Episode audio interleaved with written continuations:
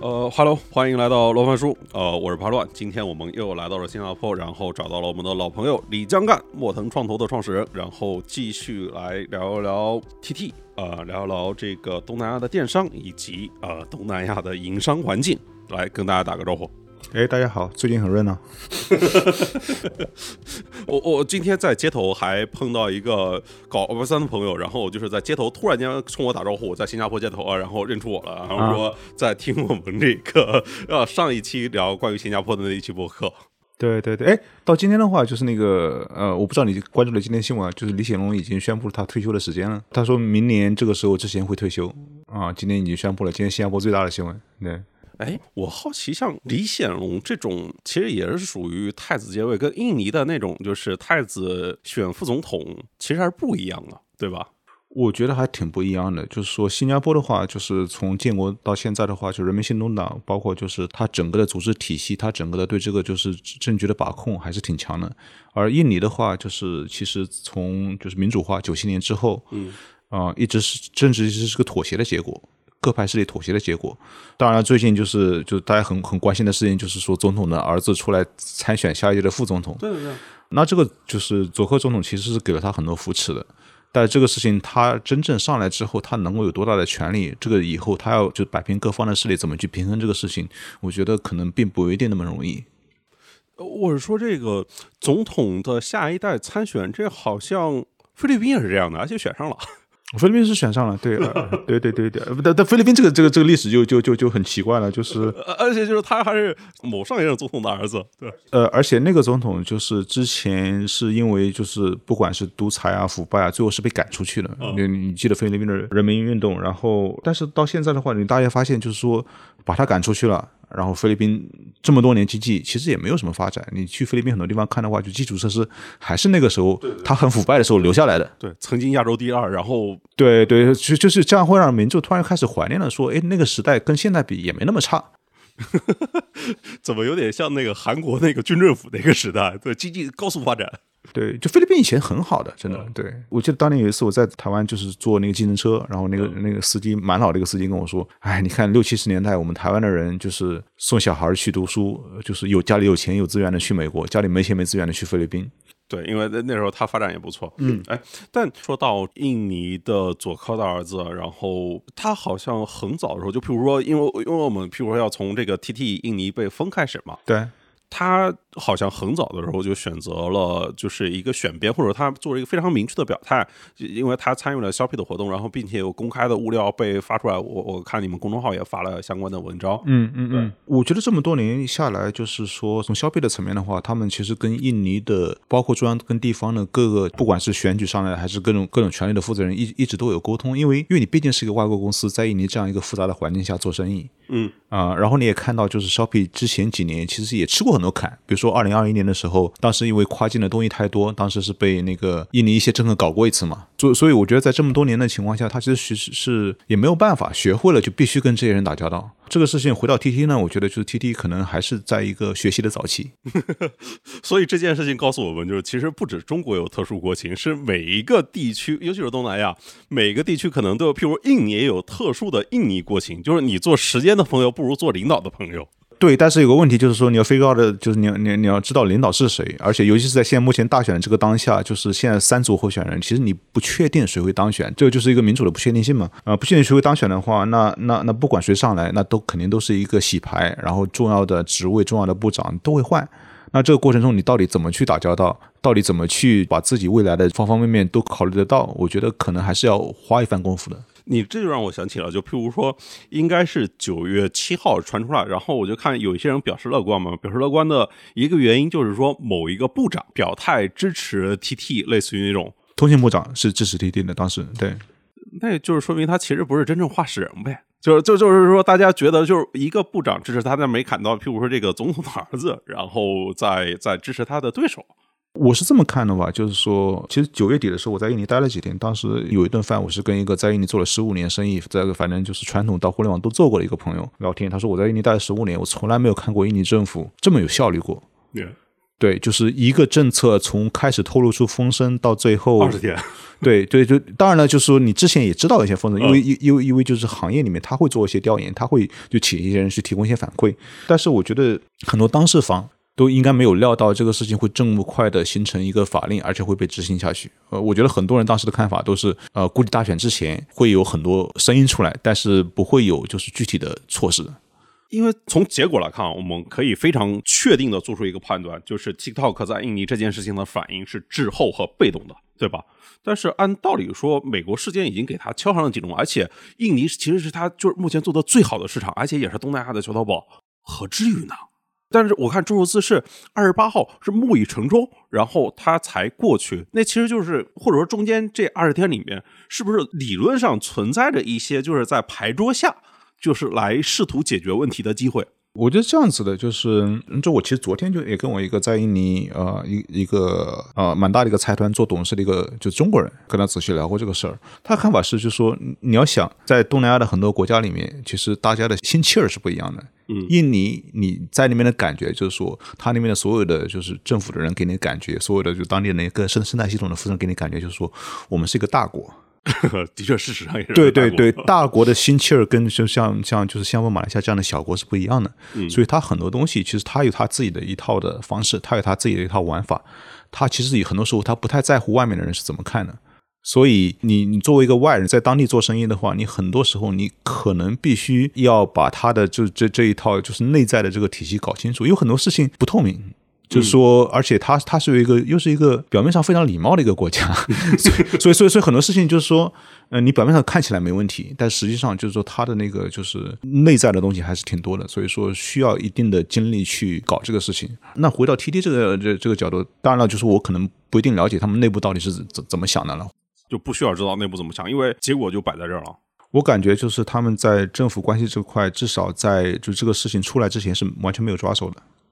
我也觉得，但是这又特别吊诡啊！就是我有一天我突然就是扒过那个 T T 的他们那公共政策团队，感觉到就相当于是组建了一个美国的小外交部了，就是非常的豪华，会非常的高了我的配置，然后当然主要是都是美欧的，这是不是其实也反映了另外一个问题，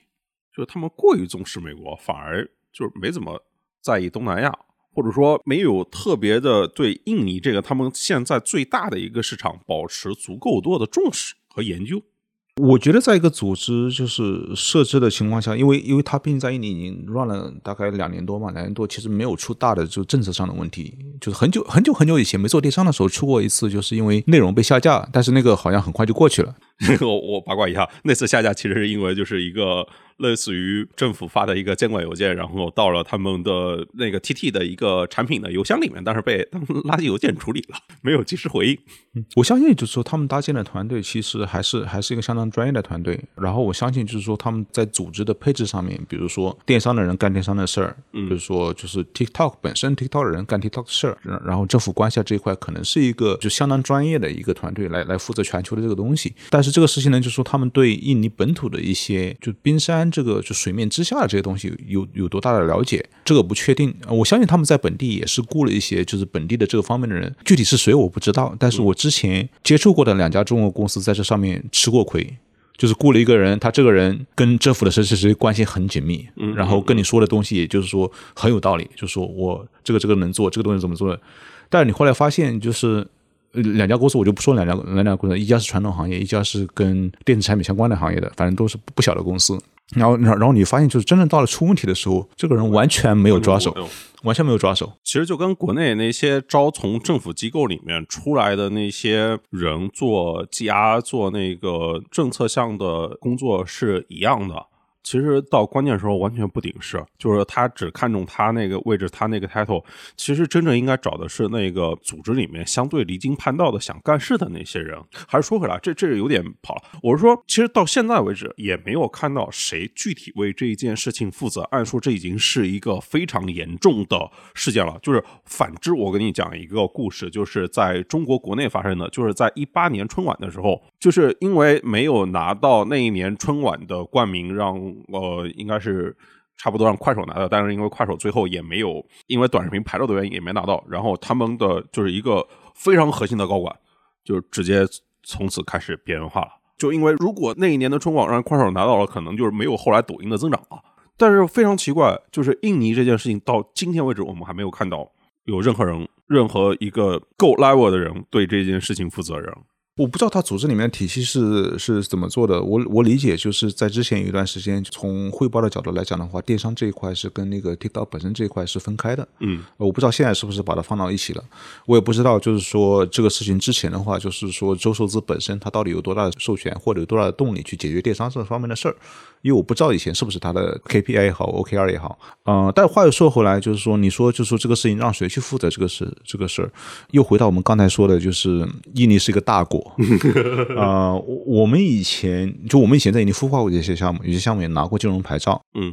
拿金融牌照的项目呢，就当时当时你的感觉就是说，他的监管，他的就是部长，他的副部长，他的局长，他不关心你说你的什么就 C E O 是谁 whatever， 就是说他想直接跟你老板对话，对，他想直接跟你老板对话，他说他要想知道就是你在我们国家做这个业务，我能不能相信你。嗯，就他会有这样一个心态，我不知道在这个事上是不是有一样的心态，但是有这个可能，就是说你已经做了这么大了啊、呃，我可能跟你老板都没沟通过，我也不知道你老板怎么想的，你给我发过来的人都是职业经理人，那这个事情我心里可能并不一定放心。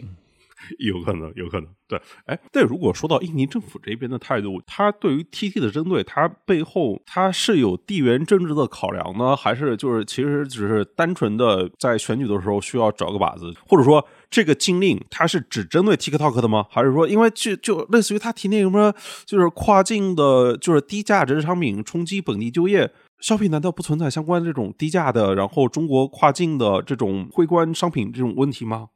我的感觉是他们跟 Shopee 应该是有沟通的管道，然后 Shopee 的话在 这, 在这么多年你会发现，就是说很多时候印尼政府说呃这个东西不适合，然后 Shopee 你会发现它会做调整，就比如说我觉得在最近这个一百美金的这个禁令出来之前， Shopee 的跨境其实比例已经很少了，虽然很多东西是通过 B to B 进口进来的，对，感觉就是就他们只是没有 B to C 嘛，然后就是 B to B 然后在本地就是在做一些加工，然后就变成在地的商品了。嗯 ，B to B 的好处的话，就是说本地你也有人可以可以分这一杯羹啊。哦，对对 ，B to C 的话，那就是就是其实其实你是在就是本地的这一整套就是体系外面外面新搭了一个东西，嗯，就是就是真正能够分到的这个可能就是你的物流商跟那个帮你做清关的 agent 啊，然后但是你如果 B to B to C 的话，你还是在可以可以在本地搭一套体系的，嗯。OK， 哎，那这件事情它会有更深的影响吗？就譬如说我们其实看到，譬如说马来、嗯、越南的政府都是都表示说他们在观望，然后也可能会 follow 这种的政策。我是说，东南亚各国在对待 TikTok 这件事情的态度上，它会有什么不一样吗？我个人觉得，就是印尼这个事儿出来之后，在不同的国家肯定是会有就是不同的呃各种势力。就是受到 TikTok 影响的势力，他会出来说，哎，我们也应该做类似的政策。那这些人、这些势力在这整个就是政治体系上到底有多大的影响力？呃，我不确定。但是目前就是从我们看到的这些来说的话，应该只是就是说政府的部门为了回应一些这些人就是提出的东西，他不得不做一个回应。但是我从目前看的话，我不觉得会有一些实质的东西出来影响。再回到我们刚才说的，就是说我那个朋友说的嘛，就是说从来没有见过印尼政府这么果断过我觉得其他国家政府也没这么果断的啊，嗯，哎，就其实是 T T 印尼其实做的是真不错，就是应该业务上不错，确实不错，对，过去两年就是应该已经做到了印尼的市场第二。他在被禁之前一天将近两千万美金的 G M V， 三百万的包裹量，哇、wow，一天，这已经是国内上市公司的体量了哦。所以，所以我觉得从业务上是相当不错的，而且，而且我个人就从我从各各方面收集到的信息，呃，跟跟我们就是在地的观察来看的话，它应该没有太打到 Shopee 的核心，但是把 Shopee 的很多增量吃掉了，所以说你会发现，就是过去几个季度 Shopee 都没怎么增长。对，就其实是如果不发生现在被印尼被封的事情，就是它下一步其实会进一步的，现在已经相当于是就譬如说在国内的直播公司一样，它其实已经把大家的那个天花板给盖住了，然后它下一遍干的事情就是进一步去蚕食 Shopee 的基本盘，就是其实如果没有这件事情，可能两年后东南亚就是 Shopee 跟 T T 分庭抗礼的这样的一个态势。这个里面你还要看啊，阿里怎么想怎么做嘛。对。对，但是我会觉得就是说 Shopee 在想办法就阻止，就在业务层面阻止 T T 的增长的方面是完全没有抓手的，因为它整个的转化都在它自己的 App 里面完成。嗯，而且过去一年左右的时间，其实 T T 在蛮激进的做它里面自己的商城。嗯，商城的话，这个东西跟 Shopee 其实就有点像了。而且商城这块的话，据我看到的数字的话，就占它整个界面的占比比国内的就是这块要高。所以说，不管这块最后它能不能做起来，但对 Shopee 来说是一个威胁。而这个威胁它不一定挡得住，从业务上。今天在做商城还能有这种威胁吗？这取决于就是说你 Shopee Shopee 本身它就是一个就是 marketplace 嘛。对。嗯、呃，它本身它的就是业务的壁垒到底有多强？当然了，就是它有物流，它有支付，它有就是各各种各样的生态。那这个生态理论上，别人就是有中国的这样的经验跟方式，它是也能够复制出来的。它跟印尼本地的这些这些玩家还不一样。嗯，我觉得物流那个可以待会儿讲，也很有意思。就是聊电商肯定得聊支付跟物流嘛。嗯、但 T T 在当前它可能有什么样的选择呢？就是因为它如果再去搞一个独立 A P P 的话，就是社交媒体的数据也不让你用，那就完全是捆住了双手双脚。那它而且就是那么多玩家，就是那么多商家还愿意继续跟你玩，就是 T T 印尼长这么大，肯定也是跟很多的产业链的相关人看到了抖音在中国，然后一堆 M C N 也跑过来做，然后一堆产业链的人也跑过来做，是因为大家相信你看到之前的故事。但如果这个都没了，之前就不会有那么多人跟你一起来让这个梦想实现啊，对吧？我觉得他要做的话，他还是有很多资源跟手段可以做的嘛，并并没有分分 T T 这个这个 app 嘛，它上面还是有大几千万的。嗯，日活用户，我没记错的话，嗯，然后这些流量你肯定可以去 拿, 拿过来做做很多电商类的东西。当然了，就是你不管通过其他什么方式做，肯定没有你在 App 里面直接转化效率这么高嘛，但是也能做。而且，呃，我们我们看一下时间下，印尼是明年二月大选，嗯，然后如果就第一轮没有人过半的话，他六月份会再做第二轮。但是不管怎么说，十月的话就是新总统会入职，也也就是说你在二月往后或者说六月往后，你就大概知道谁会赢，嗯，大概知道谁会赢之后，你就大概有个概念，因为因为因为这也都是大选之前大家就是牌局都做好了嘛，就是我来支持你，然后之后我大概我会拿到一个什么样的职位，然后你就大概知道就是这个事情可以怎么操作了。不管是当时倒是做一些好的公关，然后再给政府不管做一些什么东西，我觉得我就比如说叫个投名状，投资一下 Tokopedia 啊。我觉得不是没有可能啊，我是不是没有可能啊？我觉得就是你作为一个外国公司在印尼做电商的话，你肯定不希望本国的就是电商头部玩家死掉了。嗯，就虽然他可以做得很烂，但是他他死掉对你来说是没有好处的。哎，但就是其实Shopee也是一个外来电商啊，就是他怎么可以拥有一个，就因为在这种里面，就我们其实现在讨论的潜台词是这，就是 T T 被封这件事情，就是 Shopee 在里面起到了一个关键的角色，或者说起到了相当大的一个作用。嗯，你为什么觉得Shopee在里面起了一个非常大的作用呢？就谁收益嘛，看谁收益啊！我觉得就这是最、嗯嗯、最直接的判断嘛。嗯嗯嗯，对，一件事情发生了，那个受益最大的人，那肯定就是有最大嫌疑的人啊。嗯嗯嗯，对，不然不会有没来由的事。我觉得，呃，这个里面具体我不知道，但是我相信政府在做这个事情之前，肯定是找过 Shopee， 肯定是找过 Tokopedia， 肯定是找过其其他的他们能够说得上话的利益相关方，嗯、说这个事情你怎么看？嗯。呃，而且我相信，就是政府找他们的原因，也是因为就是说对社会上确实是有些影响。对，我觉得很多人很多人看了各种各样的报告，嗯、我是把我整个团队坐到办公室里，把那个印尼总统府佐科讲话的原文用印尼文听了一遍，然后又让我的印尼同事翻译了一遍。他对这个事情，我觉得他个人还是有一些很强的观点的。他觉得TikTok Shop的那那么快的增长，就是其实其实是影响了印尼一些本土的东西的。嗯嗯。所以说，你说你说 Shopee 能起做多大的作用？我我不相信 Shopee 能够就是说决定这件事情。对对，但是总统肯定会问 Shopee 说：“哎，你怎么看这个事儿？”那因为之前他们已经有几年的沟通，那肯定是 Shopee 能够说得上话。对，所以 Shopee 就我看你们的报道啊，他在这个 T T 事情出了之后，也把他那个跨境那部分给关掉了。对 T T 的时候，这个时候他又加了一个一百美金这个事儿，就是说跨境的东西，嗯、呃，小一百美金的不能卖。但这个事儿，你会发现就是所有政府的沟通都非常的不明确。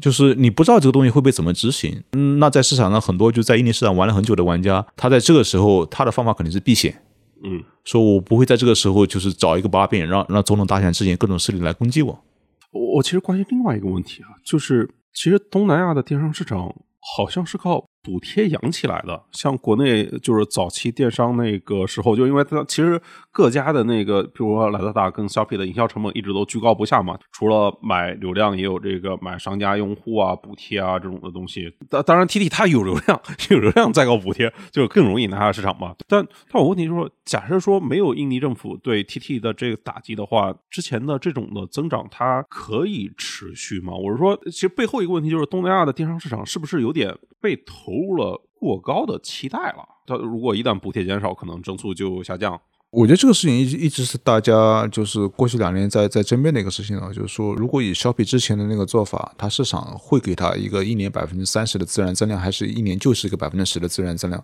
也就是说实际上是是对一个就这个市场自然增长，不管消费能力还是电商的渗透率的自然增长的一个时间的预期。嗯呃，因为现在就是不管渗透率啊什么方面比起来，就是其实比比比中国是要低的，就是很很很多行业。但是这个过程中，其实在市场上的投入啊什么东西，比中国就是比一一年到一六年的投入，不管是电商 O 二 O 投入也是小很多的。对，所以说这个事情就是之后它你把这些噪音都去除掉，它自然的增长会是多少？我相信是可能没那么快。就的确有这种差别嘛，就像东南亚人均 G D P 跟中国经济可能差，可能有将近十年，但数字经济这一块肯定差没那么多。就譬如这边的 Grab 打车啊、外卖都可以，它差也最多，譬如说差那个三五年的差距，我觉得这可能都算多了。对，但是为什么就譬如说它电商的渗透率才 百分之五 就涨不动了呢？我觉得很多基础设施的问题啊，就是说现在我觉得就在基本大城市的话，物流可能并不是一个就是最核心的就是门槛。呃，几种事情嘛，第一个我觉得它的就是电子支付的渗透率，我觉得比中国比还是还是差的，差太多了。对，第二个的话就是它的整个就是物资的供给跟中国比是差非常多的。嗯，就是其实你自己看看本地电商上面能卖的东西，跟中国电商就是淘宝啊什么上面的丰富度来比的话是差很多的。也就是说这个事情你不靠中国的进口，这个事情我觉得撑不起来了。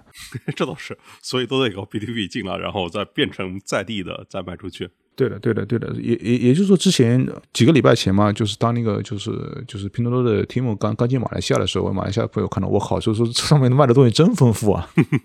当然了，就是拼多多最近也没有没有花多少力气在东南亚就是了，因为毕竟就是欧美还是个大市场嘛。然后然后现在那个大促的季节又到了嘛。对，嗯，哎，但你要说到东南亚的物流这一块，因为就最近极兔也上市嘛，对，算是一个挺大的一个事件了，但。极兔它其实是在大本营里面，就是先是 Shopee 应该是选择了自建物流，然后之前是一直都跟极兔大家捆绑在一起嘛，然后发展起来的，但是现在 Shopee 选择了自建。然后譬如说你刚才说那个 TikTok 在印尼三百万单，应该大部分也都是通过极兔出去的，但现在 TikTok 印尼不能做了，应该大部分是通过极兔出去的，因为我我不觉得其他地方商务能够撑得住这么大的量。对对 对, 对、嗯，这里面就是两个问题啊，就是第一个就是为什么 Shopee 选择了自建，然后第二个为什么本地的这么菜，然后可能一同时在讨论出就对第三个问题了，新来的玩家他还能有什么选择？对，你说新来的物流玩家还是新来的新来的电商玩家？电商玩家，新来的电商玩家完全可以跟极兔合作啊，因为就是。好像那个就是拼多多进菲律宾进那个马来西亚主要的合作方也是极兔，因为其他的物流方又回到这个点嘛，就是不一定能够撑得住这么大的量。嗯，然后还有一个玩家就比较值得注意的是泰国的那个 Flash， 就是一个泰国人跟一个以前阿里的人就是一一起创办的，然后这个里面有一些跟阿里相关的一些资本在支持他嘛。Flash Express 它在泰国现在日单量不错了，嗯，然后他们跟极兔打仗，那那受受伤最多的是就市场上的其他玩家，比如说嘉里，嗯嗯，哎，嘉里是顺丰的子公司现在，嗯，对，你还有一个问题是为什么就是本地的玩家做不好？对，嗯，我觉得这样子就是说。不就就不只是物流的问题了，就本地的电商玩家、本地的外卖玩家等等等等，为什么做的没有中国的这么细啊、呃？嗯，首先就是说他他之前所处的一个竞争环境是不一样的，然后第二个的话就是他能够就吸取到中国的经验，因为他毕竟他的管理层、他的负责人他不是中国背景的人，所以说他对中国这个事的理解、呃、永远是隔着一层的，除非他就是说他愿意去跑到中国去在那边住个六个月，然后把自己的就周围全部顾就是之前顺丰或者说之前京东物流或者说之前申通的高管能够过来。帮帮他系统性的把这个东西搭一下，不然的话就是说他做这个事情的精细度肯定是不如中国做出来的这么强的。然后就是极兔其实也是在大规模的把他在国内验证的那些人又都派到东南亚来。我觉得技术一开始的时候他就他就有这个这个好处，就是说他他第一他能够吸取中国的就是物流的经验，对、呃、第二的话就是他自己又很懂怎怎么去搞一个加盟商体系、嗯、这个事情我觉得东南亚很多的玩家搞不定的。我觉得就就有一些就是尤其是拿的拿的 V C 钱的就东南亚物流玩家，就是到现在所有东西都是自营，所以他他的成本结构肯定是打不过G two的。那为什么 Shopee 可以呢？就是之前东南亚只有一个 G two 啊，但结果 Shopee 自己干，就是 Shopee 也是中国人、啊，这个这个事情他他他也懂啊。而且我觉得 Shopee 自建物流的话，这个事情我觉得也是也是跟他就这么多年就是分析中国电商的走势是是相关的，就是说。呃，你有一个物流的话，你是有个核心竞争力啊，对对，然后你上层流量你肯定是没有的，对吧？对，那那那下层物流你再再没有的话，那那其实这个事情就是以后你你在战略层面的话，你就可能不确定。然后从实际的就是业务层面的话，就是这几年因为消费有物流，我觉得整体上它的就是就是每单的物流成本其实是往下降的，嗯，因为它跟第三方物流的议价权也更强了。其实之前 Shopee 是一个类似于淘宝的平台，然后只说平台有这个分单权，然后把这个单量就是分给了G two，后来因为种种原因吧，然后觉得可能是他他选择了自己干，他他肯定觉得自己干更有性价比。嗯，这让我其实想到另外一个事情，就假设就是当年淘宝如果像今天的G two一样，它物流全全都长在它那个体系里面，那其实是很难再有新的玩家起来的，因为新的玩家他没有这么大的单量，他就是撑不起来的，应该是这个道理吧。就你没有这么大的单量，你养不起。我觉得理论上是啊，只是说就是说你你发展路径历史上就这么发展下来了，然后你去想就是说在历史上一个特定点你去复盘说如果是另外一套方式它会怎么走，其实我觉得是不确定的，就是说它可能有一些你意想不到的因素它再会出来。管一个大流大流物流公司也不容易的。是老师，对，那么多人呢。呃反正就是你刚才说电商丰富度那个真的是在这边逛太有感触了。我觉得真的还得靠中国的产业带白牌来拯救东南亚人民，大家可能有更丰富的选择。这个事儿，呃，还有个相关的时候，就我跟 Grab 里面无数的人聊过这个事儿，我说为什么你们 Grab 不做小程序？啊、这个事情我到现在也没有聊出一个结果出来，嗯、就是因为因为小程序就让很多各种各样的服务能够长在一个平台上面，对对对，呃、然后把一个整个整个整个生态打通了，那这个支付也变成了更加基础的那个，对对对对对。然后然后我听到的最靠谱的是说，在内部有人推过这个事儿，然后管理层没搞懂，就把这个事儿毙了。这个找我去给他们聊一聊，我去给他们上个课啊。呃这个就是国内这个怎么大平台，然后怎么做泛化，然后怎么做内容生态，这是本人呃还是可以忽悠一一个下午的，对对，嗯、可以聊一聊。对，哎，那就譬如说这次印尼他对 T T 打，你觉得是暂时的，还是会像印度那样就真的嗯禁掉了？我觉得是有回旋的空间的。我我觉得是有回旋的空间的，但这个事儿取决于几个点啊，就是第一个点的话，就是说 T T 本身怎么去跟印尼沟通，怎么去。得到下一次大选之后会上来的各种相关决策人的信任，这个事情我就是他们要花时间去沟通的。那那这个事情是谁去沟通呢？是他们就是业务负责人去沟通， G R 负责人去沟通，周周去沟通，还是张一鸣自己去沟通？这个事情说不好，这个要看，我觉得看就是双方的预期是什么样子。但我觉得这个事情是是可以挽回的，需要一定时间的耐心是可以挽回的。然后。然后其实 T T 这个平台本身在印尼就是民众这边是挺受欢迎的，他们搞的一些就是比如说什么 TikTok Award 这些活动，我觉得在当地还是挺受当地普通民众欢迎的。嗯，所以说它是有一些它自己的就是工具跟干，它是可以用的，就是在当地的就是不管是普通民众也好，政治层面也好，建立一些比较好的那个感知吧，我觉得是可以的。如果预期合适的人去做这个事情。但他在美国遭遇问题的时候，发动所有网友说我要支持 TikTok， 就是在周受资去国会之前，这次也有很多小卖家在 T T 里面表态支持。这次有很多人对，有很有很多人在就是那个事情刚开始的时候，有很多人就是给总统发公开信。对啊，这在这样的政治环境里面是不是不合适的？我是说。我不确定，因为我没见过有人这么做过在印尼。但是我认识的，我其实印尼有几个大平台，就本地大平台的之前政府官员的负责人，我个人都认识，也我也跟他们聊过这个事情，他们反正觉得不太合适。这有点就是挟民意自重啊，这个。他们觉得不太合适，在印尼就是他们没见过这样的做法。但但是说这个东西严格来讲是是不是完全不能做也不知道，因为没有人这么做过。但是我觉得还是忌讳的，就是这种这种舆论动员能力，虽然你有，但不能用，一用。这就属于我觉得就是东南亚某些的这个政治生态跟我朝还是有点像的，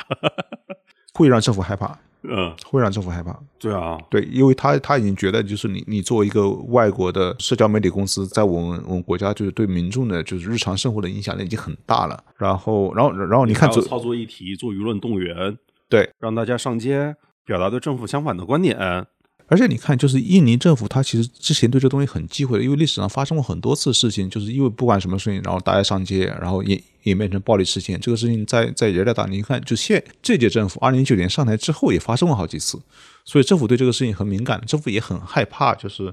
一部分的民众被极端化，因为毕竟还是一个大的穆斯林国家。啊，你说还真是哦。佐科已经是极度世世俗化的一这个总统，前面感觉挺多都神棍神神叨叨那种。我我觉得佐经常出莫名其妙政策。对对，我觉得佐科在这方面他是他他也是挺小心的，他也是挺担心的。对，嗯，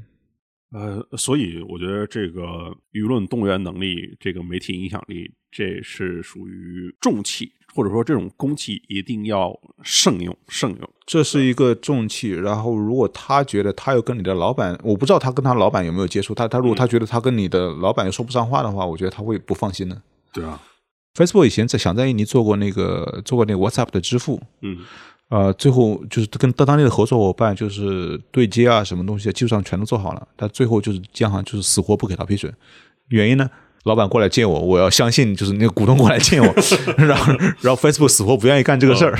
觉得你印尼太小了，何至于我小渣男？对对对，所以后来导致的，那当然小渣他会他他会愿意去印度，因为印度对他影响更大嘛，嗯、所以所以最后导致的结果说这个事情推不成。嗯，但其实 T T 的领导层都在新加坡呀，我不知道这个事儿，离得这么近。哎，就刚才其实也聊到一趴，就是这个生产要素嘛，就是譬如说，就是基础建设不够完善，嗯、但其实是电商几要素里面，平台、支付、物流、供应链，然后就是今天在东南亚的，它这个完备产业或者基础设施完备度大概是处在一个什么样的水平呢？还是说各个国家都完全不一样？我觉得就是从从从物流物流的角度来讲的话，就是经过这么多年的投资，我觉得各个国家在首都跟都市圈的物流都还是可以的，就成本都还是可以。当然，当然就是效率这个问题是个问题。就举以前一个东南亚某物流公司的 C E O 跟中国某物流公司的 C E O 聊天的时候说了吗？嗯、中国的说，哎，我们怎么能把东南亚的物流效率再再提升一倍？他说，你什么时候看我们卡车能够开到你们你们卡车一半速度的？就是就就就路的规划、物流园的规划这些东西。其实都会影响它的效率，但是我觉得从成本的角度来讲的话，就东南亚现在首都的这些物流，我觉得成本都是挺低的了。我觉得这个事情还是 OK 的。当然了，你往那些边远地区去渗透了，这这还是个问题，这个无可否认。从供给的丰富度来来讲的话，我觉得就是短期、中期、长期不靠中国都是不行的。我也觉得，嗯。真的进进超市感觉嗯，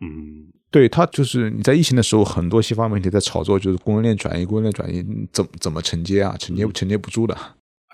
那像 Tim 他现在也进来， Tim 他可能会有什么腥风血雨吗？就是当然你刚才说了，就是他可能忙着美国大促去了，只是在东南亚开了一个国。呃，我的理解是，拼多多它本身是一个极度理性、极度 R O I 为主的，就是着重 R O I 的一个公司。那那它现在没有在东南亚大举投入，那肯定是说它在东南亚做这个投入，它现在目前的投入产出比肯定是不如欧美的。那肯定不如啊、呃。但是就是欧美投入一段时间之后，它会不会出现就是说它那边投入产出比开始下降，然后其他市场变得变得更重要？这个事情不好说。但是我相信这个事情，他们应该是有一个就是变化中的判断的。那其他市场变得更重要，就是在今天应该选择中东，应该选择拉美啊，感觉它的优先级都应该比东南亚更高一点啊，因为那边的毕竟人均 G D P 啊，就是就是统一市场啊这种来的更好一点。我的感觉是，就是短期中东，如果你能吃下来，中东是会是一个，因为毕竟它的就是，尤其是海湾国家嘛，它的客单价肯定是比东南亚高的。对啊。呃，拉美的话有一个问题就是远，啊、远，就所以说你的你的就是整个服务体系就完全靠跨境的话，那那肯定就是就体验不可能有本地那么好嘛。你所以看你看新英啊什么东西现在都在做本地化嘛。对、啊。但是那个市场的消费能力是在哪儿的？就是整个拉美人口跟东南亚差不多，但人均 G D P 普遍是比东南亚高的。对啊。嗯。而且感觉那边比东南亚更像一个统一市场，因为有巴西一个超大国在嘛。对，就从语言文化角度来讲的话更统一，但是实际上是你没有发现到，就是从美国飞到巴西也得十多个小时啊，这个距离很远的。但就是听说义乌的那边的朋友，他们说现在卖的最好的其实就是中东和拉美，当然俄罗斯肯定也在增加，但俄罗斯是因为另外的关系嘛。嗯，对对对对。拉美，我个人就是一三年、一四年在那边其实做过一些事情，所以说这个市场还是有点熟悉的。呃，我觉得拉美它这样子，就是它整个体系，就很多国家的体系，就是复制了当年就是欧洲留下来的那一套。嗯，但是它整个的经济能力，就虽然比其他东南亚国家基础要好一点，但是达不到欧洲的水平。所以说，它那边呢，就是很多呃，你能够负担的东西跟市场能够给你的东西，这个是错位的。所以说，这个里面我觉得就是颠覆性的机会其实还是蛮多的。OK。那如如果就是再回到东南亚这些的地区或者说市场的选择呢，就是如果假如说今天如果除了印尼的话，就是就是它有这些这各种的事情，那对于这些电商平台来说，它选择哪个地区更适合作为它的第一站呢？或者它哪个市场对它来说可能是更好的？除了印尼之外，我我觉得第一站是一回事儿，然后最后就是说你整体的这个打算是另外一回事嘛，因为因为你如果做这个市场，最后你肯定不是只做一个国家，因为只做一个国家，你单独为它搭一个体系，我觉得对很多中国的平台来说是不值得的。我现在观察到的就是，好像在印尼这个事儿出了之后 ，T T 跟 Shopee 在越南的就人员配置方面都在加强，所以我不知道这个里面是不是有什么因素在那，我们也没有做太具体的观察，但是只是觉得就是说很多人被调到越南去了，越南还是更更像一点，也更努力。就是应该只有越南人，就是东南亚地区，就是愿意就是玩命加班吧，比其他国家好很多，跟中国比还稍微差点。对，其实我觉得中国人也不是愿意玩命加班，只是说大家都处在这个竞争的环境下，没办法，就恐怖平衡嘛，就别人都加班，你不加班，那不意味着你被淘汰了啊？对对对对对对。最后再扯一扯这个纳尔塔，它在这边是一个什么样的状况？就好像是一个与世无争，但它发展的好像也还在印尼是第三。呃，我觉得第三并不是一个他希望的结果，但是 Lazada 这个组织我还是比较熟悉的，因为早期我在 Rocket 嘛 ，Rocket 就 Lazada 那个时候就是也是 Rocket 孵化的一个公司，然后后来又又被阿里收购了。我觉得就大家对 Lazada 可能就是你在市面上会听到很多负面的东西，嗯，但我觉得就是它它作为一个公司，它历史上有很多包袱，就是各种不同的文化，各种不同的，就是历史上就是包括 Rocket 之前那一层，包括本地就是当时他们没搭好的一些基础设施，包括后来就是阿里又进来的一些人，就是这个里面会变成了一个就多种文化互相之间试图去融合，试图试图去把这个事情做起来的一个一个东西，但但它本身是一个很复杂的组织，它不像 Shopee， Shopee 毕竟是一个人搭起来的。嗯，然后这个人现在还在，所以说就是上下层的他的就是就契合度跟他的就是内部的信息的传递、决策的效率，我觉得这个事情作为一个组织，我觉得Lazada还是还是比较复杂的。那那当然，这个也可能反映了就是阿里在过去几年的一个我不说是问题嘛，但是会会会会几年这样这样的一个体现。哎，那如果最后一趴就是还是落在东南亚的营商环境里面，就像一些地方的廉政水平其实贪污了，一些地方的有为政府，政府效率低，我是说，但是这个问题也还是太大了，没办法按每个国家来分啊，就是感觉到其实、呃、都似曾相识。我觉得这个东西这么看嘛，就是说，就是具体还要还还要落到，就是因为毕竟营商环境这所谓的指数，这只是一个抽象的东西， 对, 对, 对吧？具体还要落实到你在你在具体每个国家到底做一个什么样的事情，嗯，那你做这样的一个事情需要什么样的资源，可能有什么样的阻力，那你有什么样的资源，那你为了解决这个阻力，你愿意去投入投入多少？我觉得这个问题具体分析，营商环境好的地方，当然大家都喜欢，因为就是你没那么费心嘛。但是也有个说法，就是就浑水比较好摸鱼嘛、啊。最后推荐一下这本书，它主题是什么？呃、哦，对，我在那个疫情的时候跟INSEAD法国欧洲工商管理学院的陈国立教授一起写了一本书，叫《Seeing the Unseen》。呃，我上次带了带了一本回国，然后那个海外的人问我这是什么书，我说《中国企业出海的血泪史》。呃，是这样子的，就是在疫情之前，其实我一直在那个欧洲工商管理学院的，就是一一门课叫《China Strategy》中国策略上面做一些教学的东西，然后讲中国企业出海，与中国互联网企业出海。那在这个过程中观察了，就是说各种互联网大厂、中小企业。创业者、投资人在这么多年来在海外的一些一些经验跟教训，总体上来看的话，其实其实我觉得是教训大大于经验。那这个事情就是在海外就很多人说，哎呀，中国企业就是出海不适应啊，什么东西。但是你话说嘞，美国企业当时去中国不也是一样吗？嗯。但互联网企业的问题就是说，它对时间的预期可能比传统企业要更短，所以很多时候它在一个一个一个市场很不适应，可能几个月它就会决定说要撤或要做其他事情。它不像一些传统的，比如说快消的企业，可能我要跟日本市场，我可能花个十年的时间把这个市场搞定。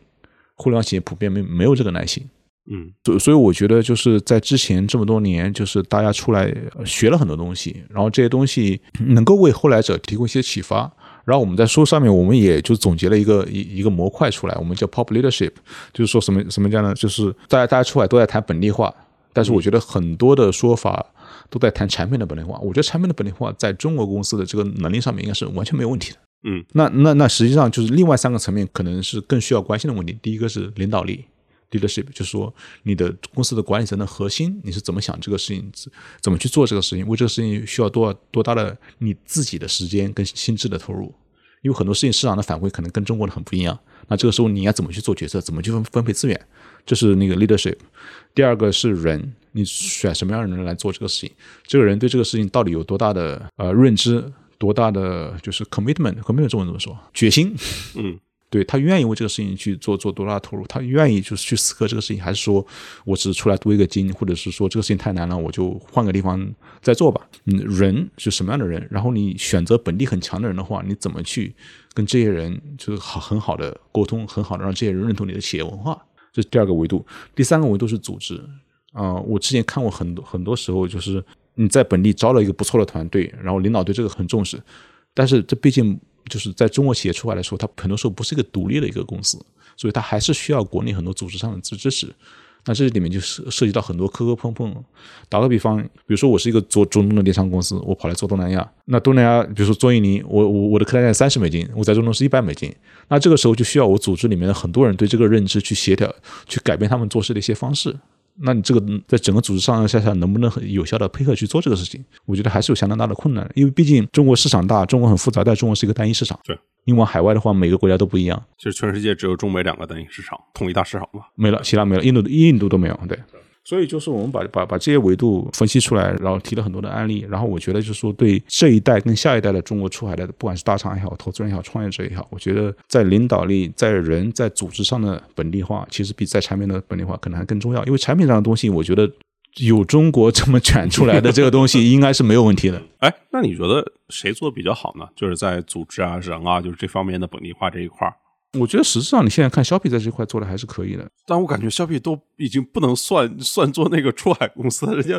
对对对对，它有个天然的优势，就是说因为它开始做的时候它就是一个在多国运作的公司，所以说它这个方面它并不是需要一个就是单独去学的一个过程。嗯，我觉得在很多程度上就 TikTok 我觉得做的还是可以的，我觉得在很多层面上就是阿里的一些业务是起了个好头的，但是就是接下来还需要我觉得就更多的投入，更多的重视去把这个事情做好。 OK，那也就希望这本书尽快出中文版啊！中国公司出海血泪史。OK， 今天就先聊到这边，大家可以订阅、点赞、评论、分享。如果还有什么想听我说的，欢迎在评论区互动留言。我们下期见。